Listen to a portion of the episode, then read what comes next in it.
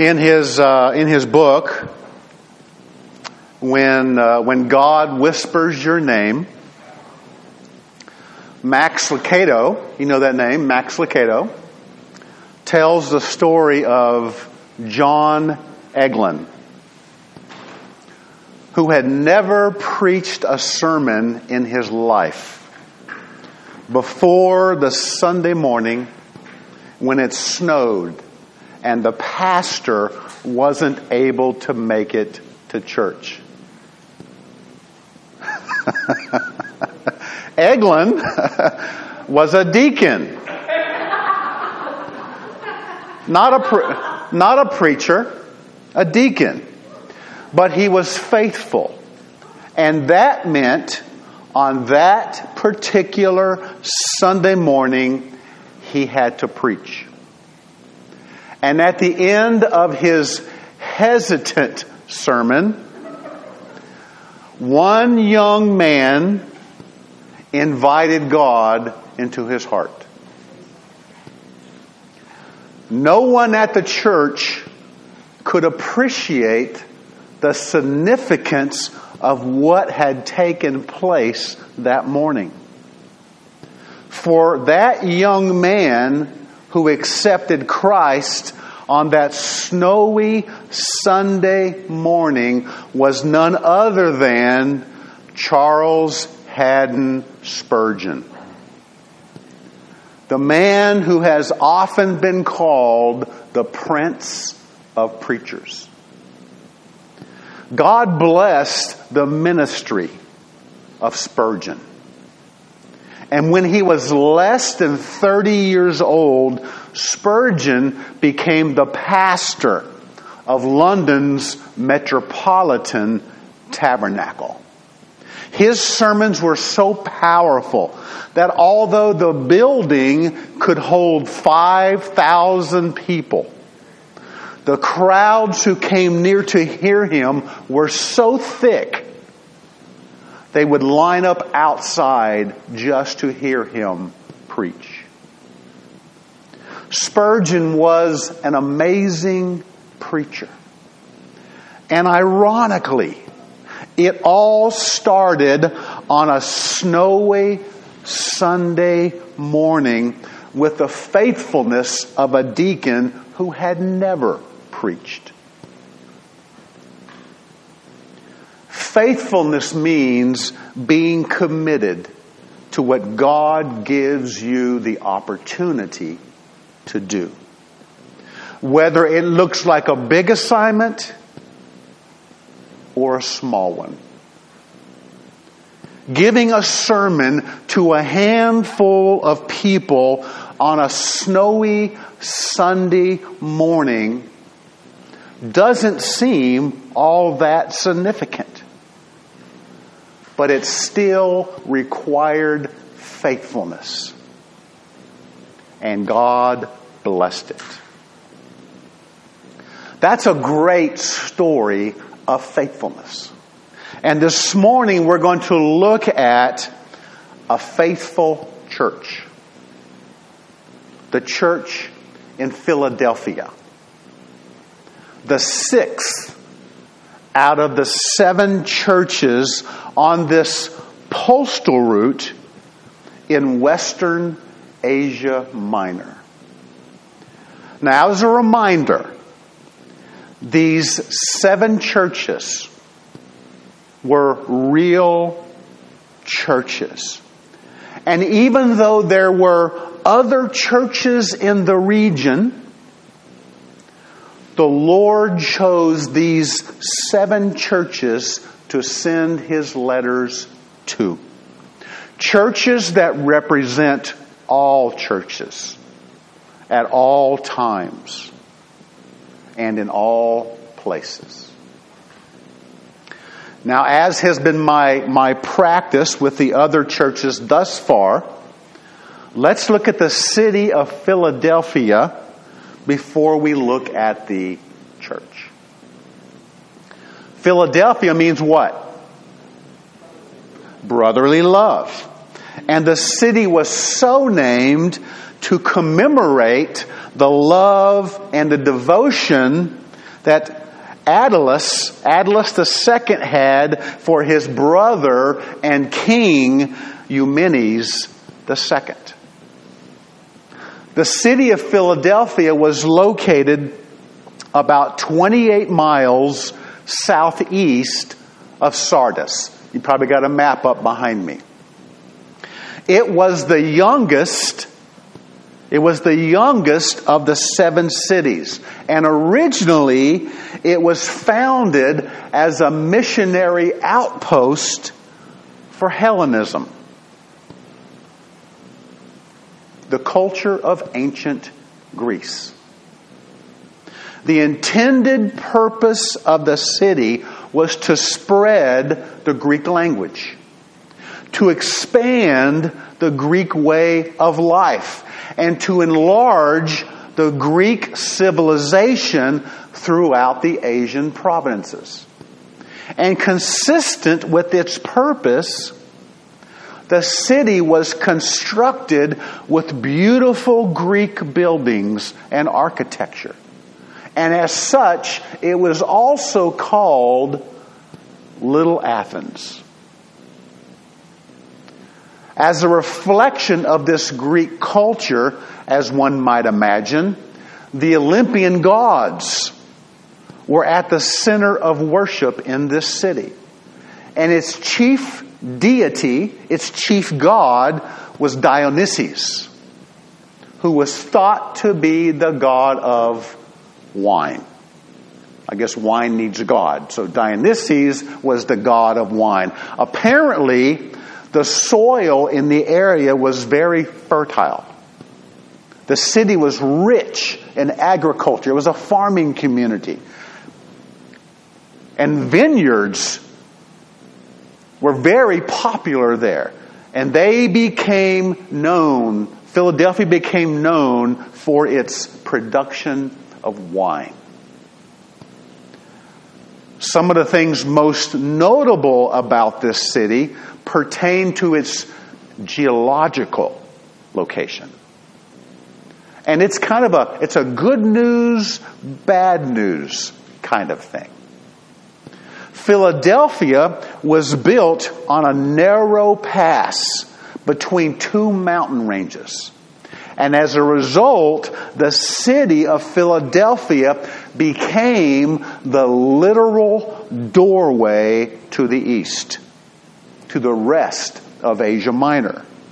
The highway from Rome, called the Imperial Post Road, went through Philadelphia to go eastward.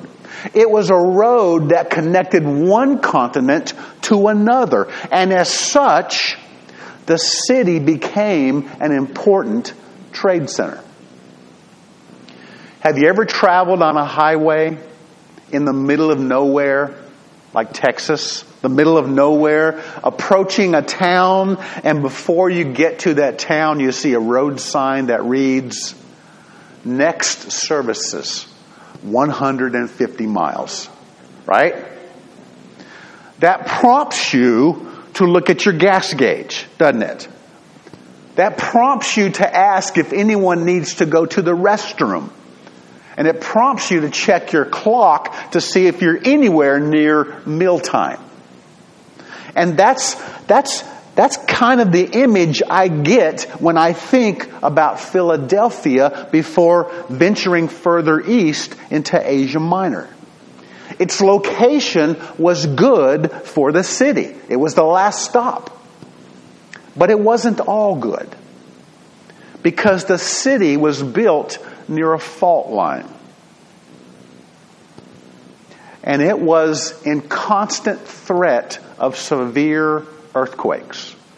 In fact, there were a few times where the city was completely destroyed and rebuilt because of these earthquakes. Now, when it comes to the church in Philadelphia, historically, there isn't much known other than it was likely one of those churches that was founded as the gospel message spilled out of Ephesus to the other parts of Asia Minor. That's about it. But Jesus has something to say about this church that gives us a lot of insight. So if you have your Bible, turn to Revelation chapter 3, and we will start with verse 7. Revelation chapter 3, beginning with verse 7. Are you there? You might have it up behind me as well, I'm not sure. Okay, here we go. Verse 7. And to the angel of the church in Philadelphia write, He who is holy, he who is true, who has the key of David, who opens and no one will shut, and who shuts and no one will open, says this. Let's stop there. This is his introduction to the church. And here, Jesus describes himself as holy. Holy in character. Holy in his words. Holy in his actions. And holy in his purposes. Jesus is perfect in all of his ways, without error, without falsehood. He is the Holy One, the Lord. Jesus is also true, meaning he's the original. He's authentic. He's the real thing. And when taken together, Jesus, who is holy and true, is worthy to evaluate the church. Jesus says he has the key of David, which speaks to his authority. And let me explain. Back in Isaiah chapter 22, under the reign of King Hezekiah, there was a man named Eliakim who served as the royal treasurer. Eliakim had the authority and the responsibility of guarding and accounting for the royal treasure. And he was given the key to the vault by the king. The key to the house of David. He had the key and he had the access to the royal treasure. And in a similar way, the Father has given the key to the kingdom and all that it entails to Jesus. Jesus has the key, for he is holy and true. And it is Jesus who has the ultimate authority to open and shut doors in our lives. That's what he does. I was reminded of the story found in Acts chapter 16, a story you might know, where Paul and Silas were thrown into prison for preaching the gospel. They were beaten with rods and placed in the inner part of the prison. We could call it segregation. The inner part of the prison with their feet secured in stocks. From all outward appearances, this would seem to be a huge problem for them. A big hindrance in their ministry of spreading the gospel.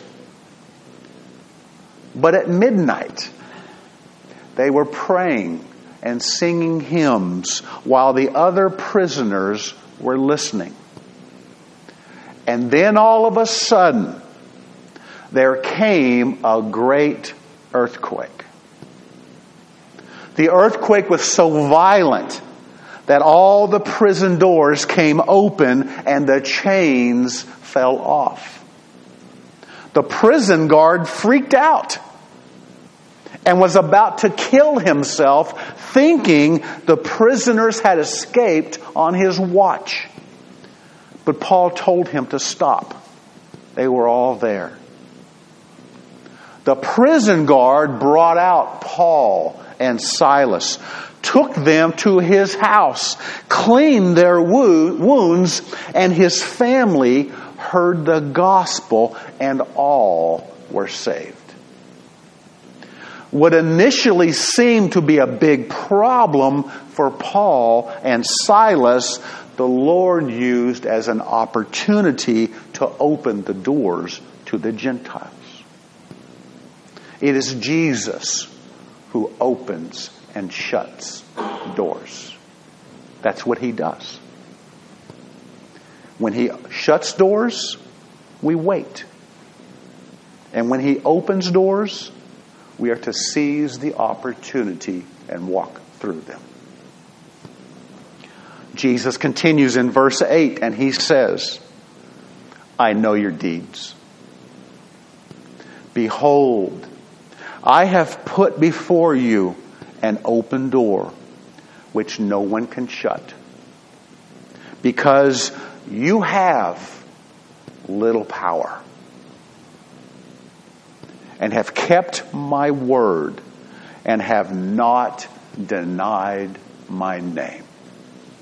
I know your deeds. Jesus said those words to each of the seven churches in Asia Minor. The church in Philadelphia had served God well in difficult circumstances, and Jesus knew it. He knew all about them. And like the church in Smyrna, the suffering church, this is the only other church where Jesus had nothing negative to say about them. He offers no criticism and no condemnation to this church whatsoever.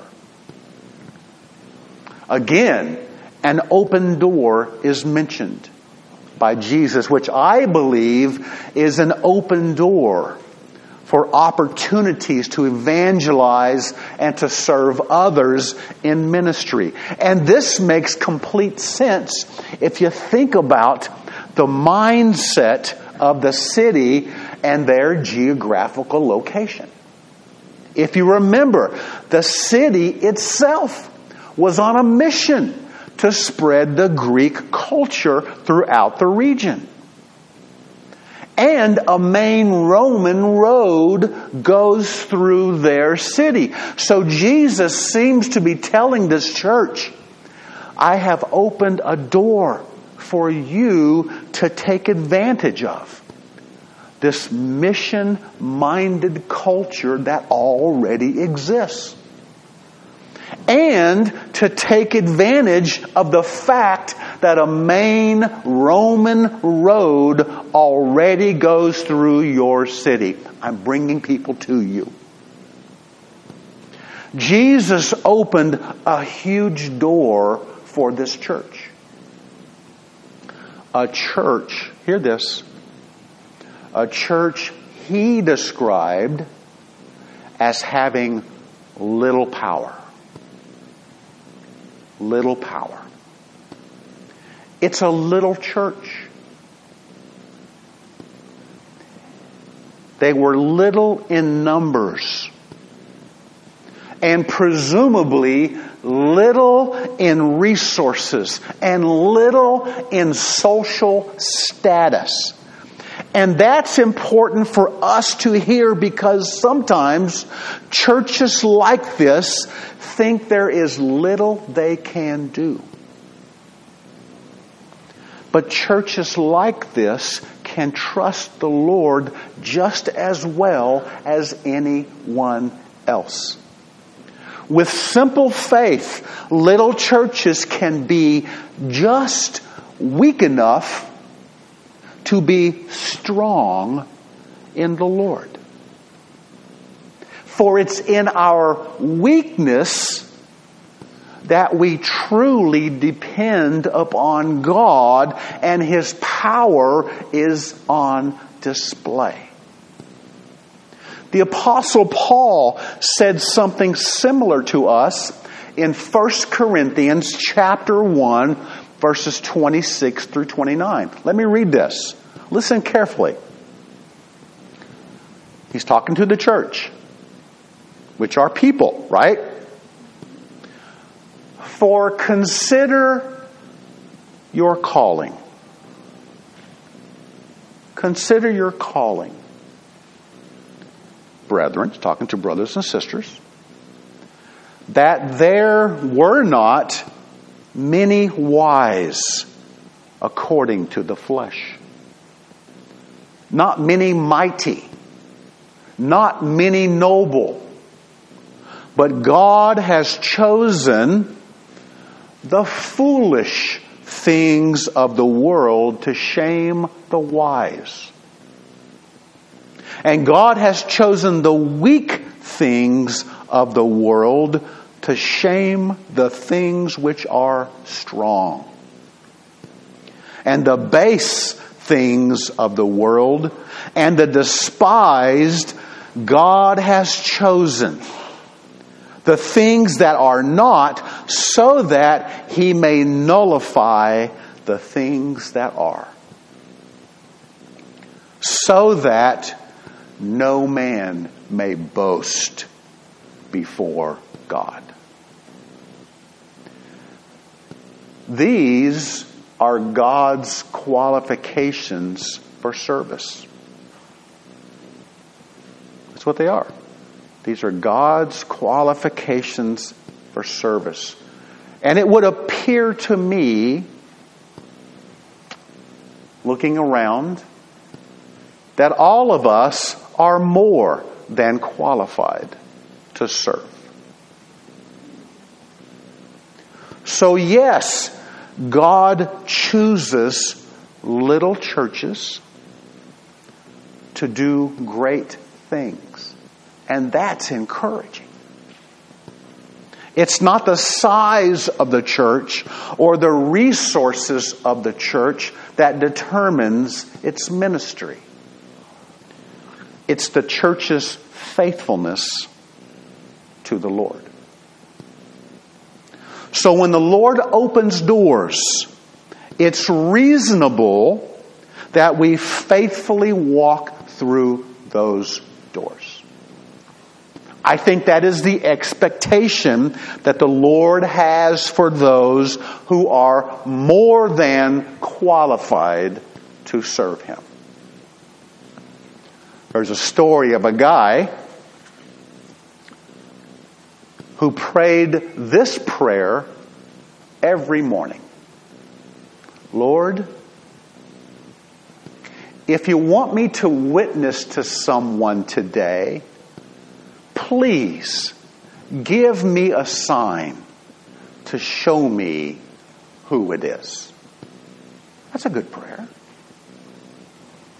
One day he found himself on a bus when a big, burly man sat next to him. The bus was nearly empty. But this guy sat next to our praying friend.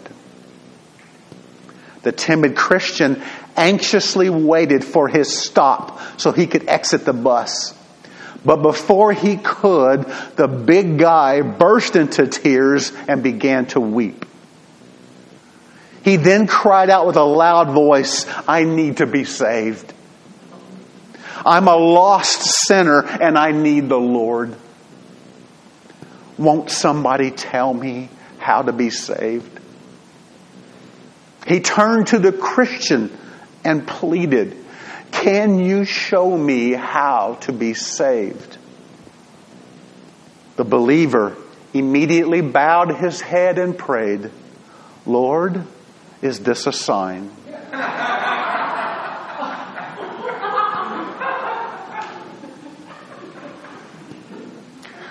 What's that? Like, yeah. Is this a sign? Do you think? The Lord is always at work around us. And when we see Him at work around us, that is our sign, our invitation, our open door to get involved. Now, if you notice, Jesus said two things about this church in Philadelphia.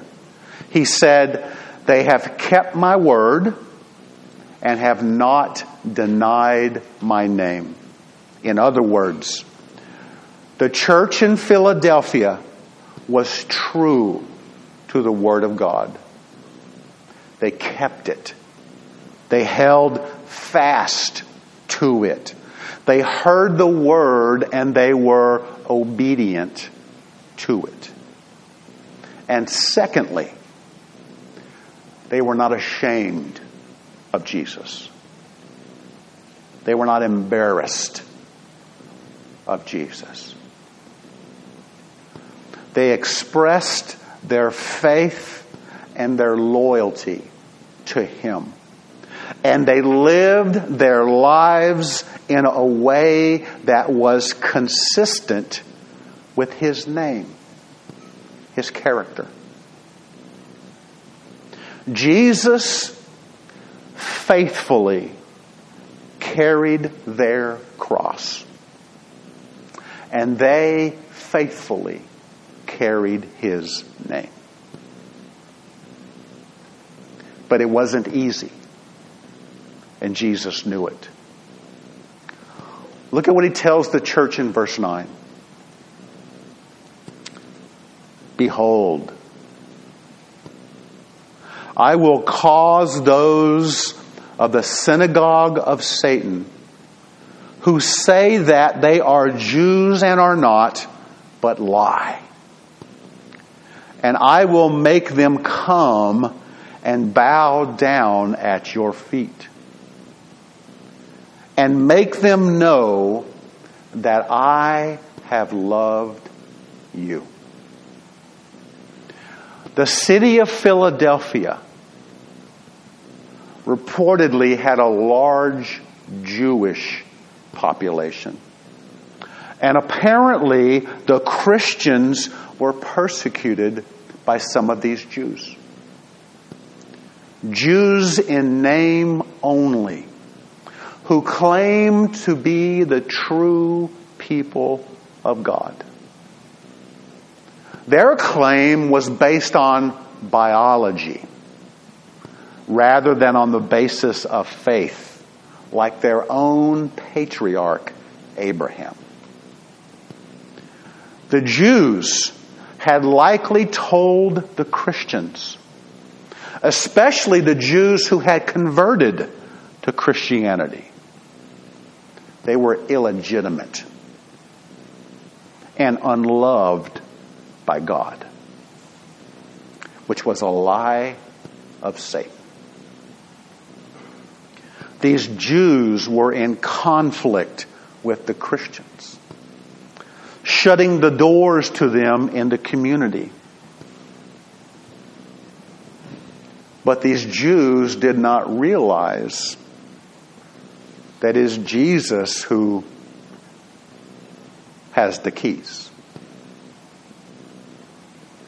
And in a wild twist, Jesus promised that these Jewish people would eventually come down and bow down at the feet of these Christians. Which I take to mean there will come a day, there will come a day when the Jews will humbly accept that the followers of Christ are the people of God. The people that God loves. And without jumping too far ahead, this is the purpose for the tribulation period. referred to by the prophet Jeremiah as the time of Jacob's trouble. Jacob being another name for Israel. The time of Jacob's trouble. The purpose of the tribulation period is to bring the Jewish people and anyone else who is lost to the realization that a true relationship with God comes only through faith in Jesus Christ. That day will come for the Jewish people because the Jewish people are special to God. Now, continuing with this end times train of thought, because it appears that Jesus is continuing with this end times train of thought. Look at verse 10.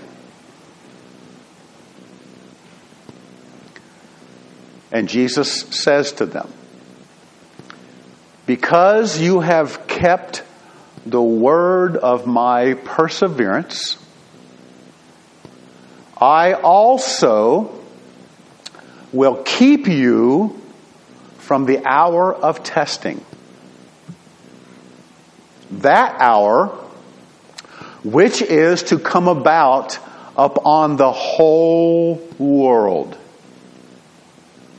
to test those who dwell on the earth. At first glance, we can tell very quickly that these words from Jesus to the church in Philadelphia involve something more than this church in Philadelphia. For we are told that something will happen that is beyond a local event. It's beyond a regional event. But it will come upon the whole world. So it's a global event. Jesus describes this global event as the hour of testing. Some translations may read the hour of trial. But whatever the case, it speaks to a period of great calamity and affliction. And most Bible scholars see this global event as a reference to the tribulation period, which will impact the whole world. This is much more than the difficulties and the trials and the hardships that we endure that are common to all people. This is something entirely different. This is an event that includes the outpouring of God's wrath and judgment upon those Jesus says, who dwell on the earth. Who are those who dwell on the earth during this tribulation period? That phrase, dwell on the earth, is used nine times in the book of Revelation. And each time it is referring to unbelievers. Plus, to dwell on the earth implies the earth is your home. But for those who have placed their faith in Jesus Christ, this is not your home. We are just passing through strangers in a foreign land. Because we have a what? A heavenly home. And our citizenship is not here. In this book, there are people of God, and then there are people of the earth. Those who have rejected Jesus Christ as their Savior and Lord. So, this tribulation period, which is a season of affliction and wrath and judgment, will be global in nature and it will involve the unbelieving inhabitants of this earth.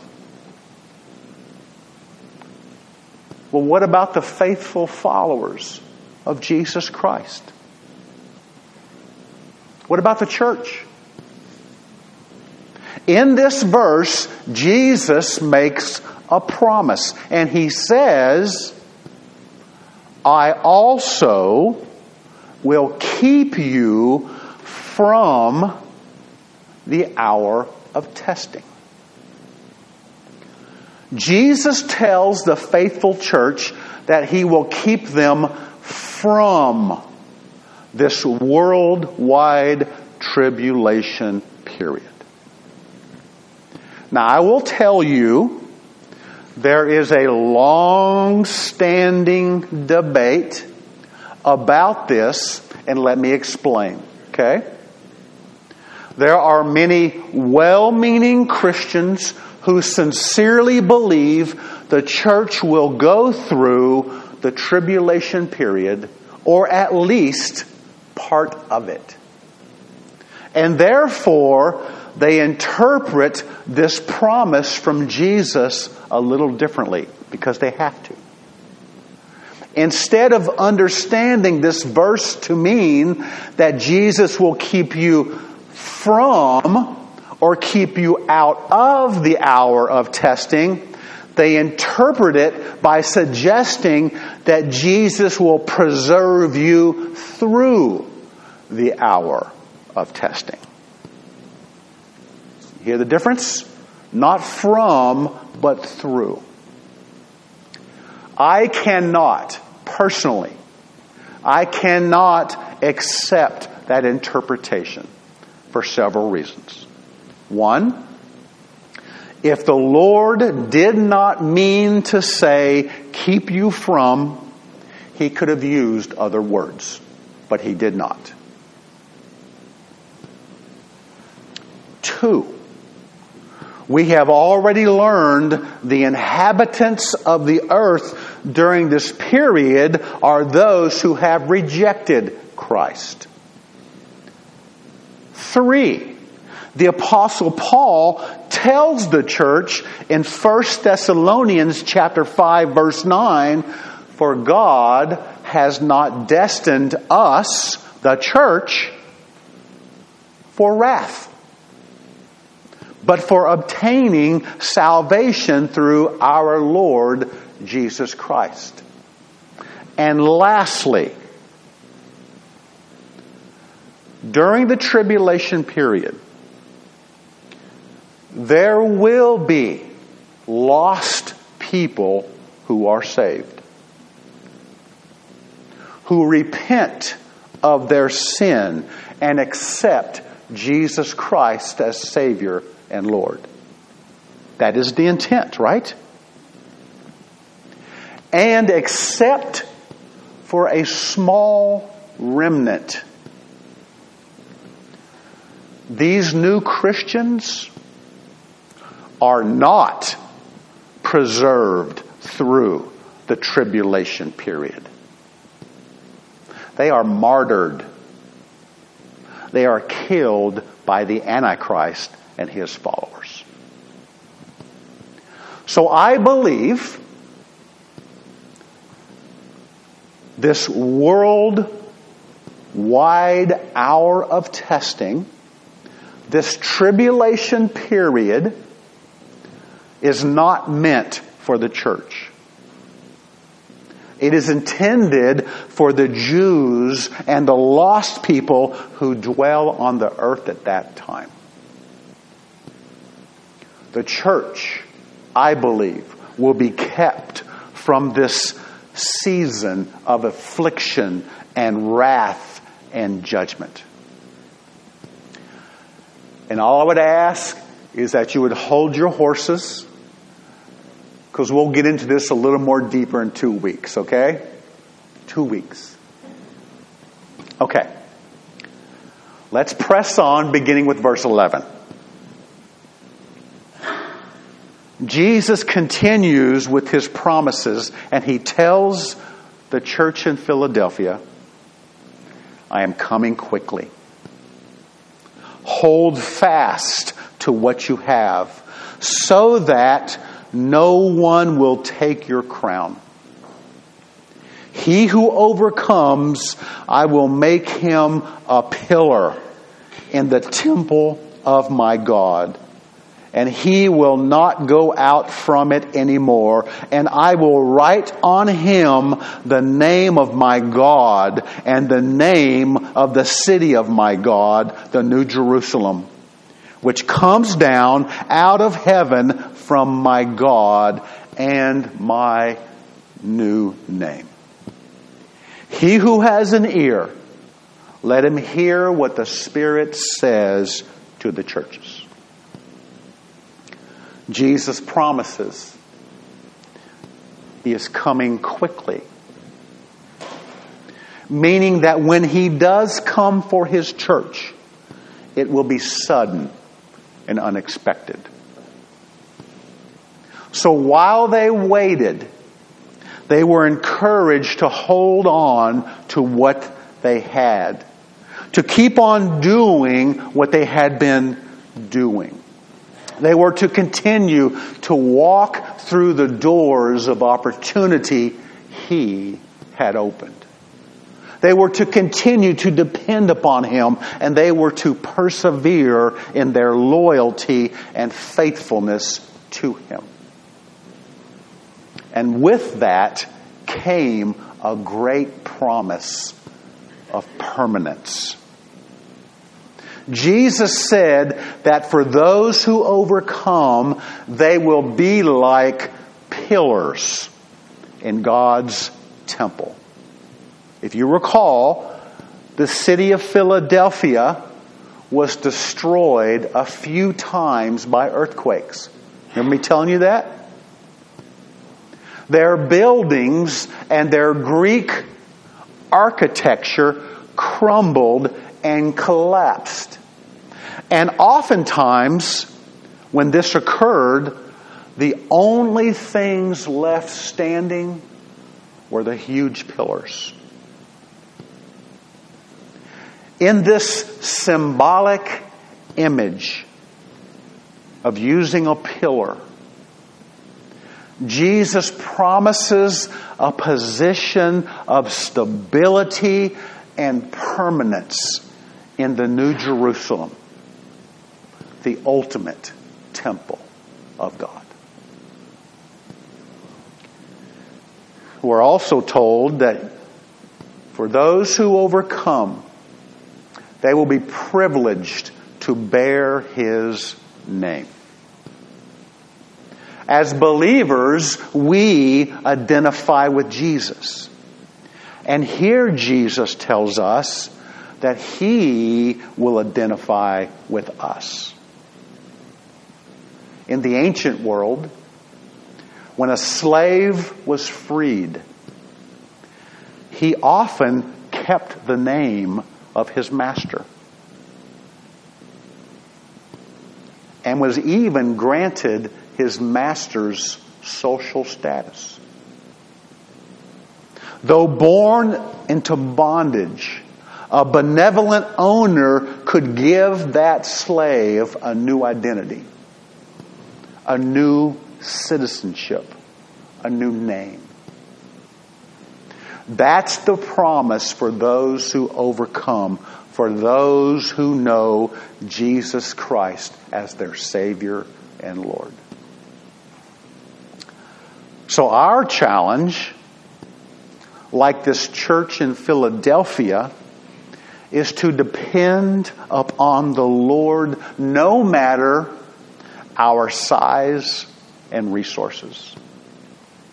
To persevere in our loyalty and our faithfulness to Him and to walk through the doors of opportunity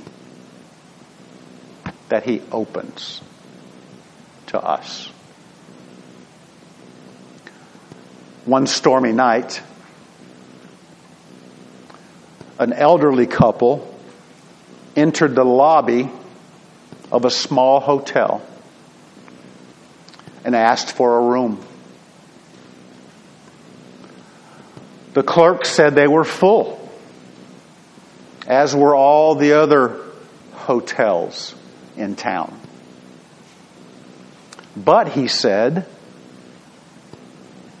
I can't send a fine couple like you out in the rain. Would you be willing to sleep in my room? The elderly couple hesitated, but the clerk insisted. The next morning, when the, the man paid his bill, he said to the clerk, You're the kind of man who should be managing the best hotel in the United States. Someday I'll build you one. The clerk smiled politely, but didn't think much of it. A few years later, the clerk received a letter from the elderly man, recall, recalling that stormy night. Asking the clerk to come to New York with a round trip ticket enclosed in the letter. When the clerk arrived, the elderly man took him to the corner of Fifth Avenue and 34th Street, where there stood a magnificent new building. That, explained the man, is the hotel I have built for you to manage. The man was William Waldorf Astor. And the hotel was the original Waldorf Astoria. And the young clerk was George C. Boldt. He became its first manager. Faithfulness. Let's pray. Father, I thank you so much that you work in our lives, that you work in our church Father, your words were so encouraging to this church in Philadelphia. They've caused me to ponder a lot of things during these weeks. I thank you, Father, that you use small churches to do great things. Father, help us to be true to your word, to be obedient to you Help us to be loyal to you, Father, and faithful to you. Never to be embarrassed or ashamed for following you. And Father, give us eyes to see the open doors around us. Father, help us to be faithful to you. Father, I'm asking you to work in my life in my heart.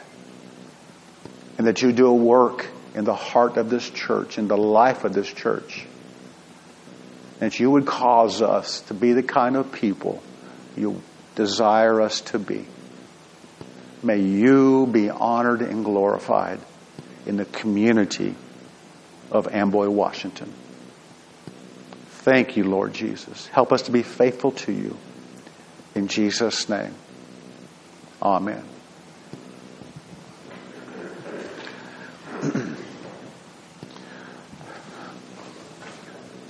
Years ago,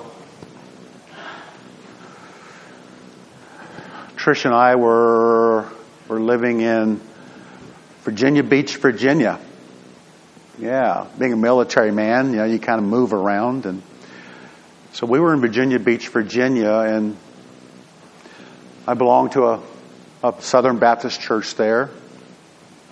And I was, I was tasked with, with canvassing a neighborhood just to see what, what people thought our church could do to serve the needs of the community. There was no hard sale. There wasn't any, you know, you know, door knocking. You need Jesus. Uh, it, it was just, it was just going, going to, to doors and and identifying who you are and and just saying, you know, what what what do you what do you think a church should be doing in this area? That's that's all it was. I remember going to to one door in, in a neighborhood and identified who I was and where I was from, and I had a little little brochure. Can't recall what was on it, but I remember giving it to the gentleman at the door. And he took the paper and he crumbled it up and then he put it in his mouth and chewed on it for a while. And then he spit it out.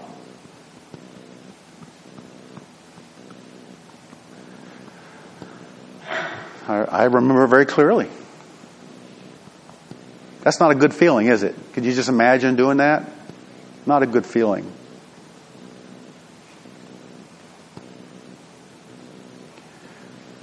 But I was faithful. And instead of just walking away, just giving up, I mean, that, that could be traumatizing to a lot of people, right? But instead of giving up, which I could have easily done and people would have understood, I knocked on the next door. Identified who I was, where I was from, And the guy said to me, What took you so long? I've been waiting for someone to come tell me about Jesus Christ. Kind of like the guy on the bus. is, that a, is this a sign? yeah. Caught me totally off guard.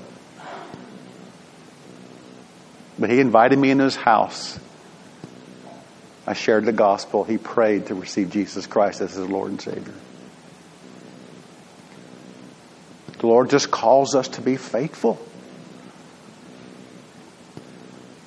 Because the results are His. How often do we forget? The results are always His. Always His. Not ours. We're just called to be faithful, to do what He tells us to do, to wait when He tells us to wait, to walk through the doors step by step when He opens the door. That's what we're called to do. No matter the outcome. Does that make sense?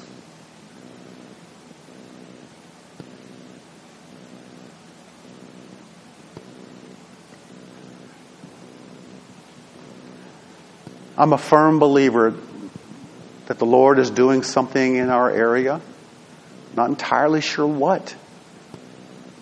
But I just got that something just there's just some I don't want to call it churning, but there's just something I was talking about it in the men's group. Something's going on. I, I mean there's I, I just I have a strong feeling that the Lord is preparing us for something. Do I know what? I have no idea. But it has to start here in our hearts to get us prepared to walk through the door. Whatever that might be, I don't know what it could be.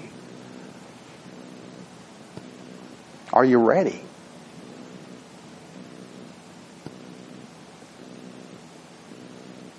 He just calls us to be faithful to Him. He knows exactly what He's doing. He knows exactly what He's doing. The results are His. He just calls us to be faithful. Be faithful. Hope the Lord has spoken to you this morning. I really do. I'm just so, I'm just so, I'm so grateful to be here.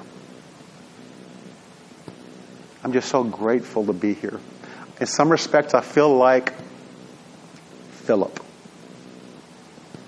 Philip was doing, he was in the middle. He was in the middle of this great ministry going on in Jerusalem.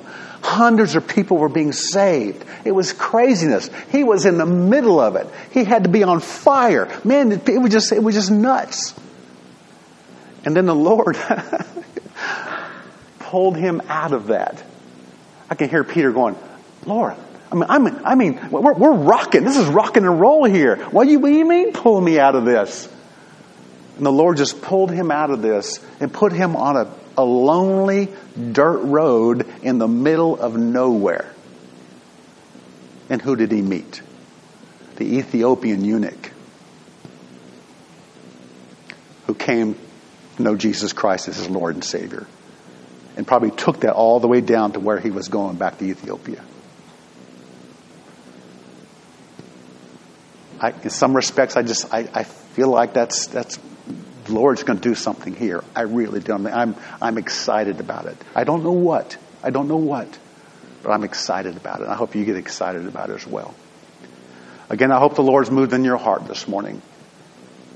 I hope He has. If you don't know Jesus Christ as your Lord and Savior, I mean, be honest about that. If you do not know Him as your Lord and Savior, I would love to talk to you about Him.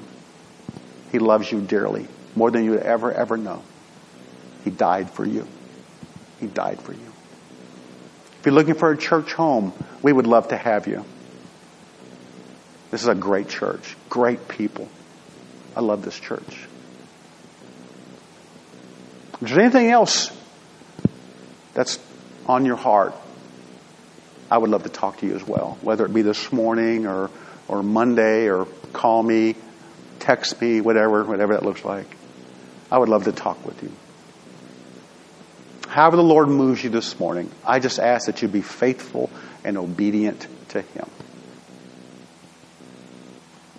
Thank you for coming this morning, and I, I, I hope it was a blessing to you. Let me, let me pray for our offering and also for our, our fellowship. Uh, Father, I, again, I just thank you so much for your grace.